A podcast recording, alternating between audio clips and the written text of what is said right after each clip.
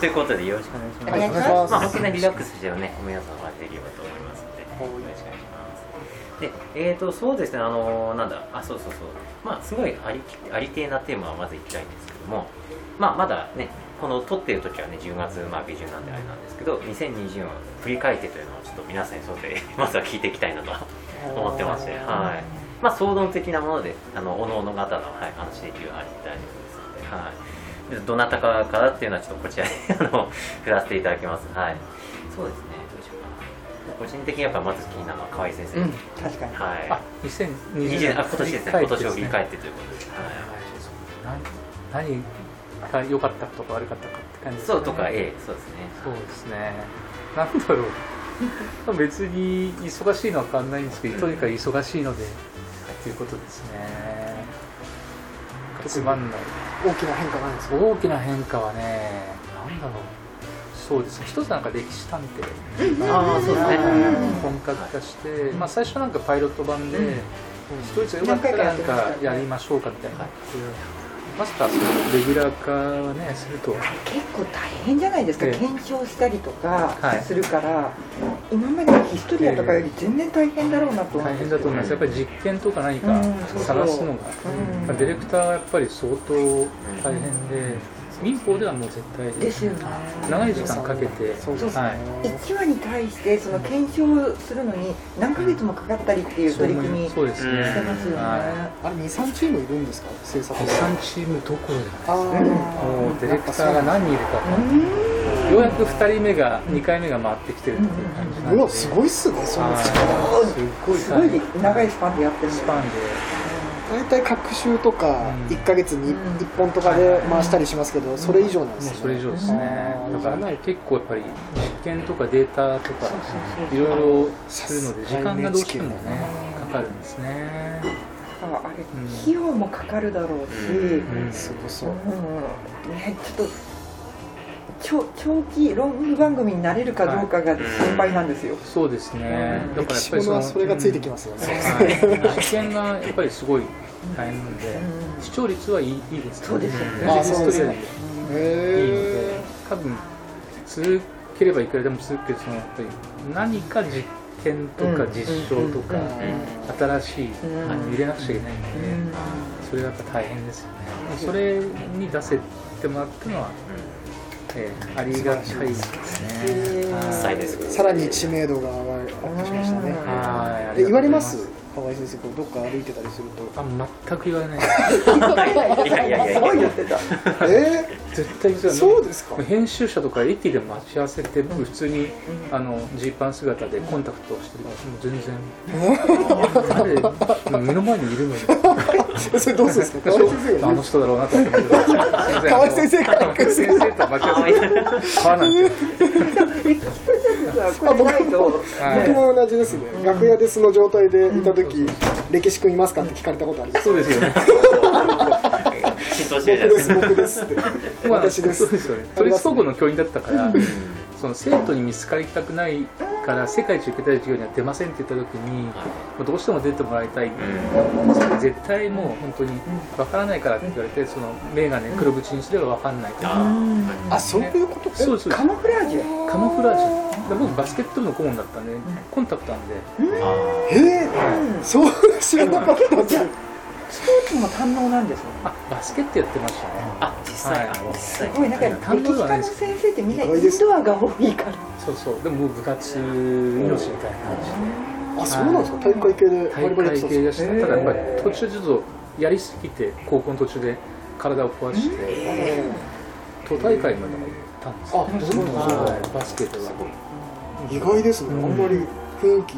でしょで体壊して暇なので龍馬を読んで、あで歴史の世界。にはいはい僕もちょっと近いですね。野そう球野球ですもん大学までやってて挫折して、うん。で趣味持とうっていうのでよしてるから足利よしてるので。なんか一個挫折あるとあ新しい趣味とかね見つかりますよそうそうそうね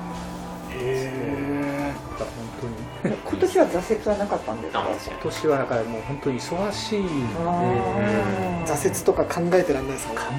とにかく次の次の次々みたいなまず歴史探偵とかもうどうしようですよね、うんだって例えば例えばななんだろうどうしようかな中心画とか、なんかそういう必ず来るやつあるじゃないですか、季節ものは中心蔵をやりますっていうのはもう聞いてるんですよ、うんうんうんでも何をやるかって本当に1週間前とか、え？遅い人はもう催促して5日前とか。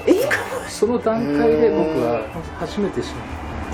でまずはディレクターが読んだ本は全部くださいと、全部。読ん。ですとそれで読んで、さらに間違いチェックして、うんうんでさらにその自分も言いたいこともいいこれを言いたいってお願いして台本に入れてもらうええ感じなので、今うるさいんで歴史のその変な。確かに。は間違ったとかで言うともう、まあ、そもそも専門家じゃなくて何言ってんのみたいに言われちゃってでも絶対間違いだけは言わないぞと思っても徹底的に、はい、そこがやっぱり一番辛いですね、結構つ疲れますよね。ものすごいストレス。ネネタ出しは関わらないですね。もう向こうからネタ出しもね台関わらもうね僕はもう頼むってこれでやりました。ってはいはいはい。これ知ってるかみたいな。自分の知ってるやつだけさお願いして。ただまあそれがほとんどねあのボツですね、えああそうなんですか、うん、例えばそのなんで？本、S 江戸の SDGs なんかあるじゃないですか、うんでそれやったんですけど、自分の持ってるその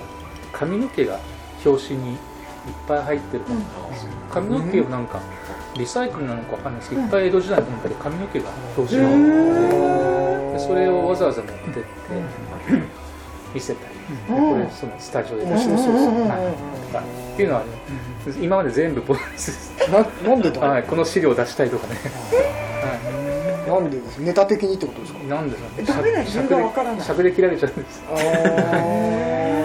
あそうなんですでも結構資料は持ってったりしますねえその資料はどこから手に入れられるんですかえっと最初本当にいろいろ自分のふるさとなんかで持ってる方を回ってうん。20年ぐらい前に生徒に見せる高校の教員だったからで店集めてとかと、えこんなこんな高校の先生いたらめっちゃ歴史好きになるといい思うそんなことないですけどねでもなんか本当に集めてそれをこう見せて自分のなんですね。自分のです、はい、家にそういう部屋があるんですか？あもう軽トラいっぱい分あって。はい。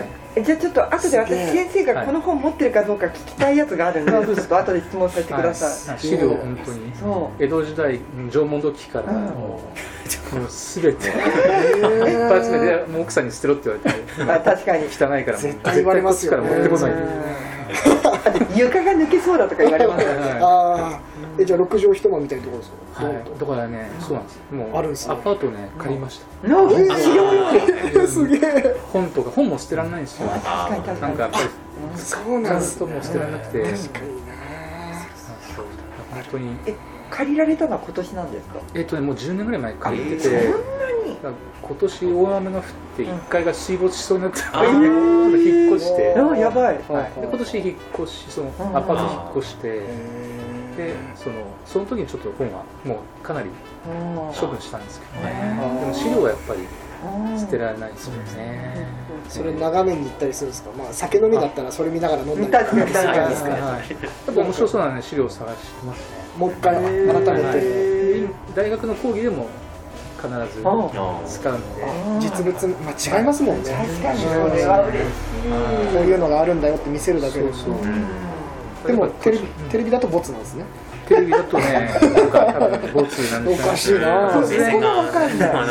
突然言うからかもしれないけど、見せたいんですけど、あ。前もって一応言って、うんじゃあ持ってきてください。って。皆さん、すごいですねって。結局、じゃあ、スタジオはやめましょう。と。あのスタジオで撮影して、したにもかかわらず、ボツになりましでそうですら。結構 NHK さん尺がきっちり決まってますからね、そうなんですそうですよ。た。やねっぱり V が最初に何分って決まってるので、そうするともうスタジオの時間も決まって、うんそうすると僕の解説の時間もどうしてもはい。2、3分になっちゃう。うあれ1週間ぐらい撮ってるんですよ、1週間。なんて言って、結構二郎さんのお話をしてるんですけど、やっぱりもうそれは、えそうですよ余談ん、こうはありますよね都合でみたいなね向こうのそう、しょうがないですねそれはね。だから台本の中に僕が言いたいことをなんとか、ー、織り込むはい、あとカットできないようにめっちゃ息継ぎしないで喋る。でもそれやるとナレーションになるんですよ。水泳水泳。で先生のフリーズしたやつにナレーションが。あってそう。本当に難しいですね。難しい。テレビって難しい。でもあの本当に3分なんですけど一応本当におかげさまでいろいろ。うん。ね。はい。大活躍ですね。はい。大活躍すぎて忙しくなったっていう年ですね。いやもう目指すべきところじゃないいや全然ああ素晴らしい。はい。いやそうですね。続き続いてですね、まあ、本日のあのねこう言ってんあ私？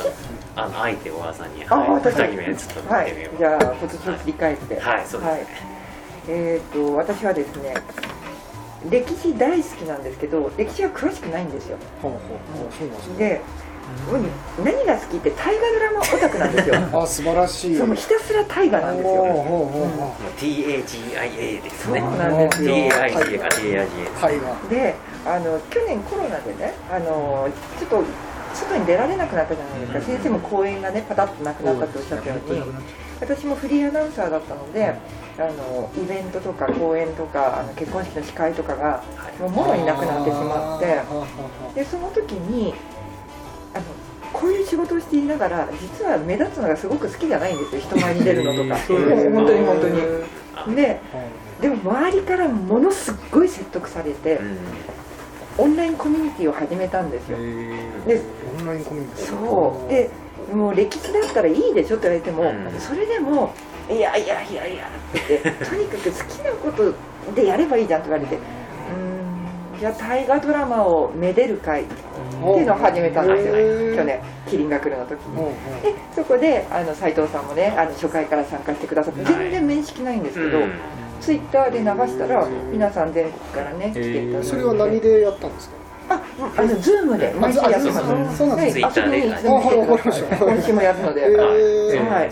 でそれがね NHK さんに届いてたんですよ。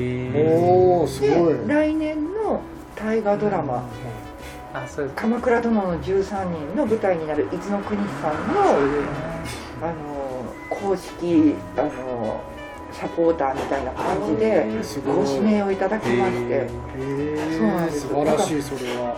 大河ドラマオタクとしてはもうあのギャラがあろうがなかろうが大河ドラマに関われるっていうだけでもうもう超萌えキュンなんですよ。はいはいはい。もう脳脳殺ものですね。確かにそう。でまああの10月2日に伊豆の国市で実際に配信を。おっしゃってましたね。ああそうだそうだ。そうだそうだそうだそうだそうだ。そうなんです。よはいはいそうだそうだ。もうね本当に大河ドラマに人生の中で公に関われることがあるなんてっていう。すごいですね。やっぱりだからこう動くとね結果そうがついてくるんですね。それ地味にやってたあのちっちゃいコミュニティなのにはい。知ってるんだっていう。すごいですね。おそうなんるですよくりしましたね。だからもう一番の振り返りは「鎌倉殿の13人」北条ベースの、はい。はい出演ですね。ですえねやっぱね北条ベね北条ベースですね。北条ベース。HOGO ベースですそうですよ。その友達ご友人ありがたいですね。いろいろ勧めてややった方がいいよって言ってくれた。方ね元を正せばこれなんですよ。やってましあのえコロナで取り扱ってくれてた東急ハンドさんもはい。2ヶ月閉店してたんですよ。へそう。なので売れないじゃないですか、でしかもコロナでお祭り系全部中止で伊達政宗関連では青葉祭りと七夕祭り、これも中止になっちゃったので、はい。人が来ない売れないっていう、そっか。そうするとネットの販売しかないので皆さんに知っていただくにはまあそういう活動をしないとダメだよって言われて。ありがたいですねそれはね言っていただいて本当にだから毎日 YouTube やってるのは尊敬ですよ。そう。そういや本当にいや僕も自分のこと尊敬してますねよくやってるわと思いますよ。と言ってふ奮い立たせないともう毎日できないです。だから私もそののが得意じゃないって言いながら毎週日曜日の夜に大河ドラマをめでる会のめで主をやるわけですよ。めで主って言うんですね。めで主。でそうすると今まではもう自分が好きな時間にまあ大体本放送に合わせて見るんですけどもう好きに見てあ今日よかったとかもう超泣いたとかで済んだのに その後見た後にみんなをおもてなししなきゃいけないわけですよ。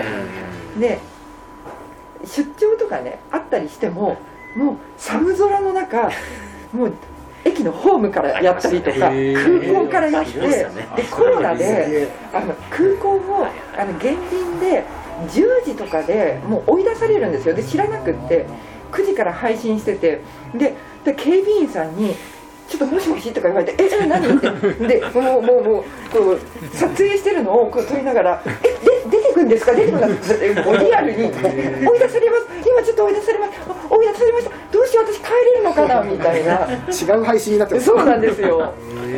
みたいな。だから1週間に1回でもうん。結構プレッシャーだったのに毎日っていうのはすごいと思います。いや何度か何とか何とかですけどねだからそういうそのあ勝手に進めてた。ああ大丈夫ですあのうん。オフショットオフショット歴史君のその今年のあじゃあ僕はい僕でいいですか？勝手にごめんね。僕でもまさにそそれですかね。今年のチャレンジといったらまあイベントごとあのお二人と同じように全く去年からないのでなんかやらないと、まあ、暇だし忙しくした方がいいなっていうので今年の初めにスタートして今まで YouTube はディレクターさんと僕で2人でやっててあの撮影して編集してもらってたんですけど、まあ、ちょっと自分でもう素人の、まあ、毛が生えたぐらいの編集でもいいからやろうと思って自分で、まあ、今日の歴史っていうのでシリーズはあれは自分で編集してあげるようにして、はいでもあれ勉強になりますね本当ねあの表で喋る時にこう収録ものとかだったら、どこで息継ぎして切った方がいいとか、あの切るタイミングとあとここで多分写真を入れるだろうなとかっていうのが、まあ、自分でも分かってきたりするんで、まあ、あとそれと何よりこう歴史の勉強にもねかなりなりますんで、毎日出来事は知ってるけど、どの資料で、あのどういう内容だったかって結構知らないことも多くて、かなり新発見があったんで、あとはだ一次資料にも超当たるようになったので、勉強になりましたね。いろいろもう勉強になりましたね、でも来年からやりたくないです。大変。えじちなみに大晦日はネタは？あ全然決まってないです。もう毎日最初は取りだめというか、うん。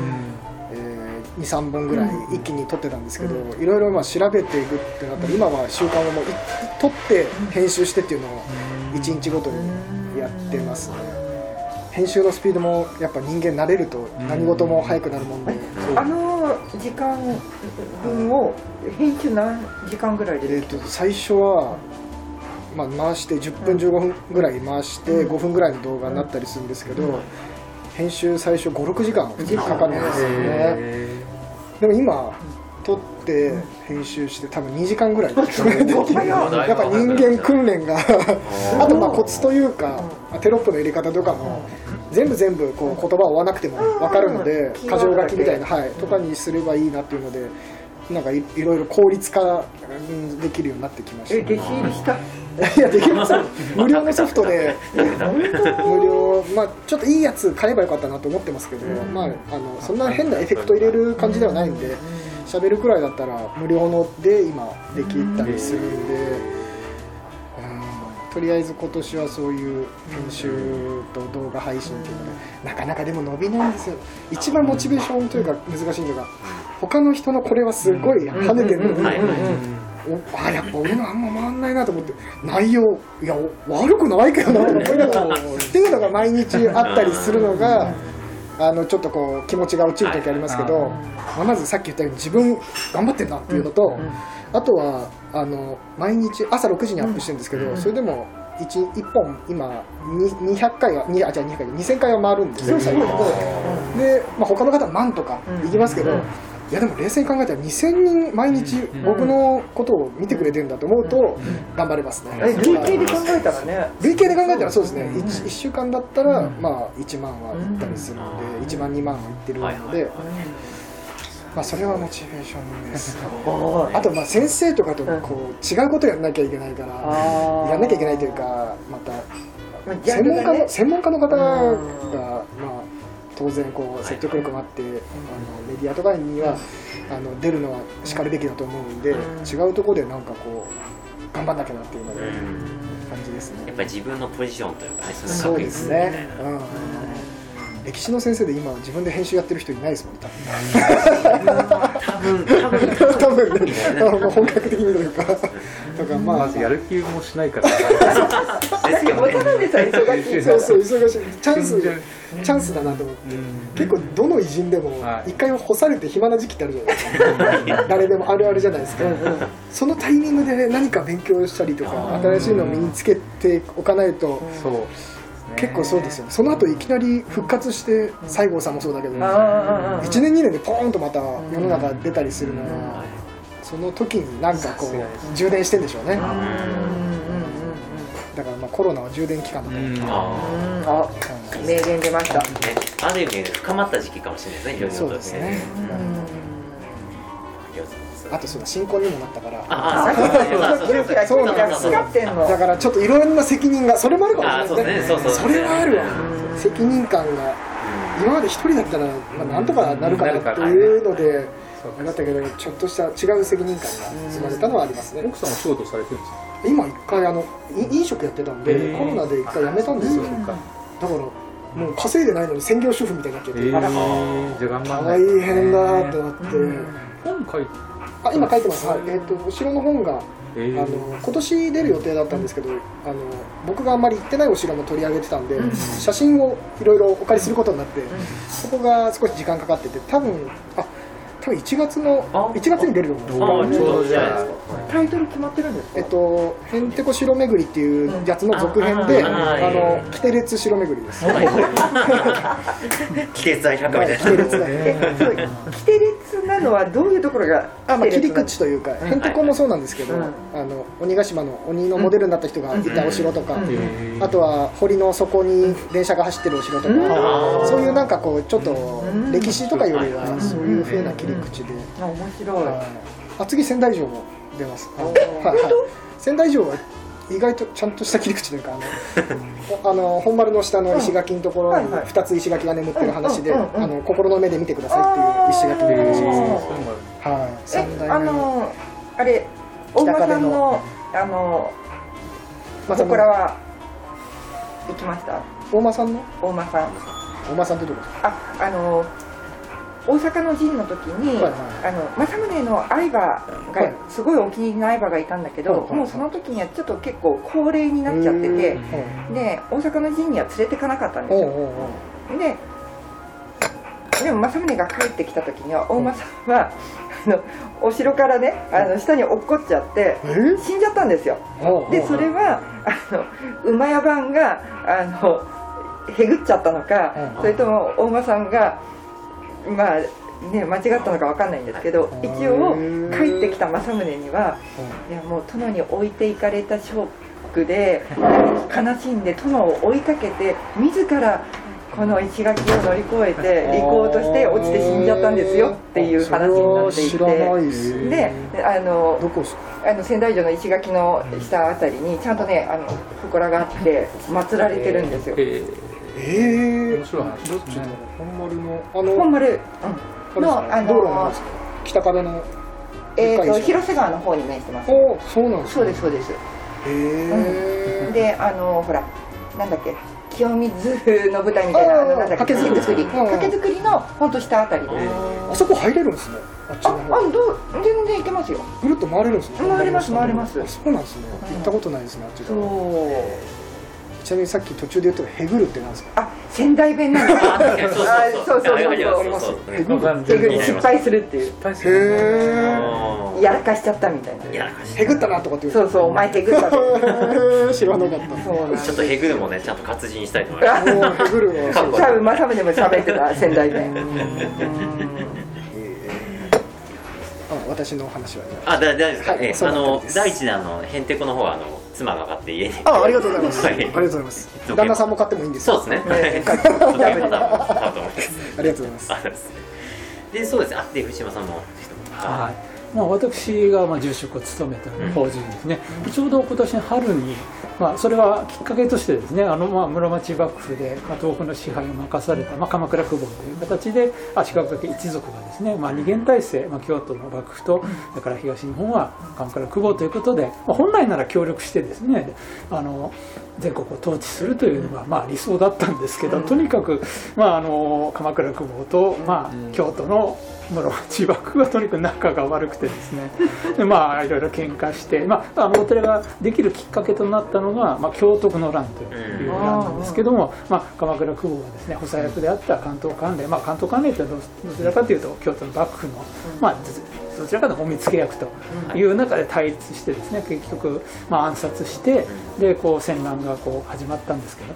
で、まあ、ちょうどあの黒田元樹先生ですねあの NHK 大河ドラマ時代交渉もされていらっしゃる黒田元樹先生が春にですね「図説京徳の乱」というです、ね、本を出版されまして。出てんすよね図説シリーズね。ね。ちょうどあの、まあ、先生の講演会がですねあの3月に東京でございましたので私もあの伺って、まあ、3時間だったんですけど、お話を結構たっぷりですね。たっぷりでもう、えー、ですからあの、まあ、途中休憩も入りましたけど昔の映画みたいですね 休憩。であの、まあ、途中で、まあ、私、まあ、その当時は、まあ、高柳御所というふうに言われたんですけどね。その話題も2回ほど全部ありました。で、まあ、ちょっと感慨深くあの聞いてあのでで終わった後黒田先生、まあ、以前には実は歴史君とですね小田原の一夜城のですねイベントであのお目にかかってその時は名刺交換をさせていただいたんですけどもその終わった後少しご挨拶されましてまあのねすごい人脈作るのねすごいアグレッシブですよね。いやいやいやもうそんなあの、まあ、あの立場的に私も本来住職という立場であの活動してますね、まあ、そういったちょうど春に流れございましたしでちょうどお寺が全国、まあ、足利氏ゆかりの会というですね足利将軍家にゆかりのある全国の会員がですね、まあ、足利家の検証活動として毎年はあの一回全国総会を開いてですねで、まあ、全国の会員で、まあ、あの足利家のですねあの検証それからあ広報についての、まあ、話し合いをあの行ってるんですけれども、まあ、ちょうど今年本来はあの10月にですね京都府の方である、あの市で主催で行う予定だったんですけど、まあ、こういったやっぱりあの、まあ、ちょうど8月にはだいぶあの関西もコロナ患者も増えましたし、まあ、今年もちょっと去年と引き続き中止という形になってしまいまして、まあ、書面決議という形で、まあ、あの書面でですね全国の会員に書列で、まあ、それを決議するという形になったんですけれども、まあ、ただあの我々としてもあの京都市さんそれから鎌倉市さんそれからまあ足利市それから尾道さんというですね足利自分家で他にある自治体さんも、まあ、この全国で加盟してですね。でいろいろ特に、まあ、できればマスメディアさんにですねいろいろ、まあ、ちょっとご紹介やっぱりこういただければという、まあ、活動でいろいろ計画を、まあ、立ててます。で去年はちょうどあの、まあ、これは話すとちょっと別のあれなんですけど、まあ、足利氏姫さんというですね簡単な人書きで、えー、女性でですね家督を継がれたまあ、方がいらっしゃるんですけど。関東の直人はみたいな。まああの同じ教えっていうねこれ話すと長くなるんですけど。で去年がちょうどその方が亡くなって400年。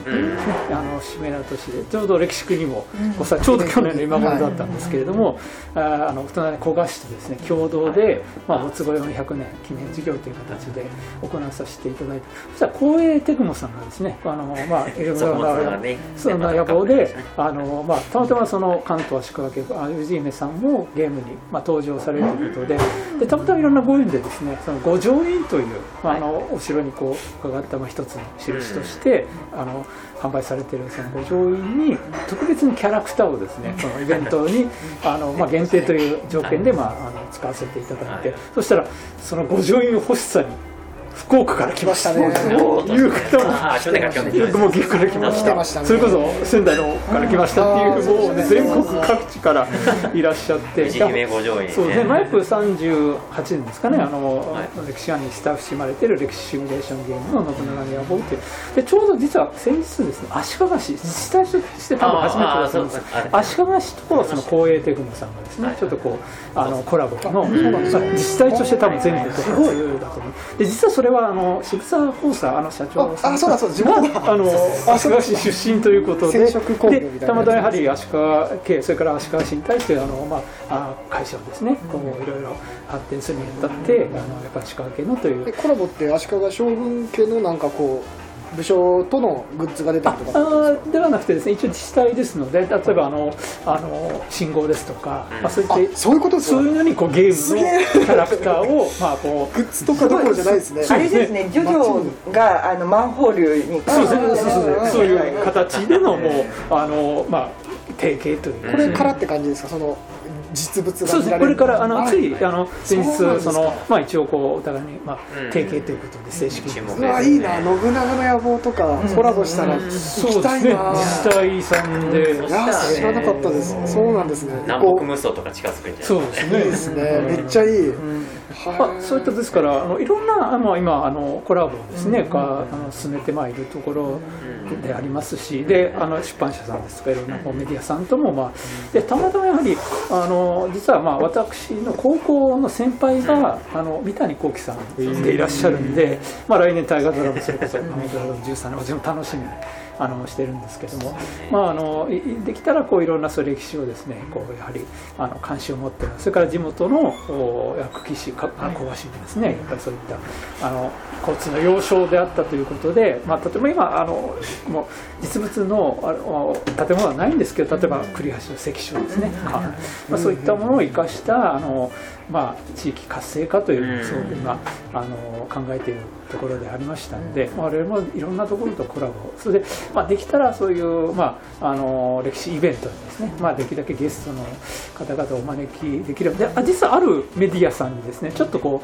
うあの、まあ、別に普通にあメールでですねちょっとこういう企画でっていうご相談したらですねたまたまあの電話かかってきまして、でいろいろお話ししてたらなんか私初めてお話しする女性の方だったんですけどもああの話ですなんかなんかすごくフレンドリーな対応をされあれ、ま、私初めてお話しする。で最後にですねあの藤島さんあの実は湊さん知ってますって言われたんです。ええまあこれ芸名なんですよ。はい。でいえそういえば私ミュージカルを埼玉の劇団で一緒にやってたんですけどそういえばそこで一緒になった方そういう方いらっしゃったかないやあの、まあ、私劇団では富士山って呼ばれた呼ばれてたんですけどで富士山のことはその宮地さんからちょっと聞いてましたと。でたまたまあるメディアさんとまたなんかいろんなそうご縁ができたりですとか。まああれですね。ね今後が楽しみ。ですそうですね、だからいろんなね、あの最後になりますけど、こう本当に歴史業界っていうのは、すごくつながりが、まあ実はもう長くね、この河合先生とかもね、あのそれから歴史君なんかもいろんなこう、そういったあの、まあ、ご縁がですね、つながっていくと、まあ、そういう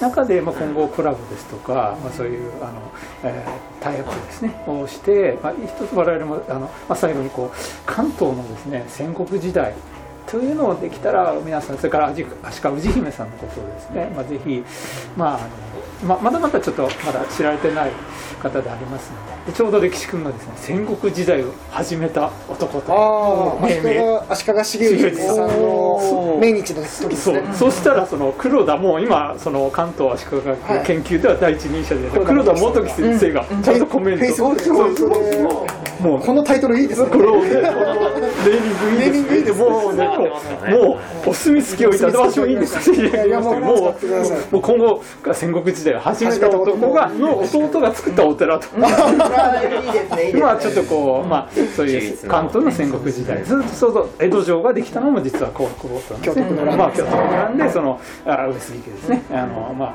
大きいやつ上杉家のあのまあ太田道館さんという方がですね、まあ、そういうまあ江戸城ですか、まあ、いろんなやはり関東の戦国です関東の城というのをですね、まあまあ、できたら知っていただいて歴史遺産を生かしたですね地域活性化というのをまあ目指さればということで活動していきたいと思い充ます。実した1年というかね着実にフォローを進めたという感じですね。わかりました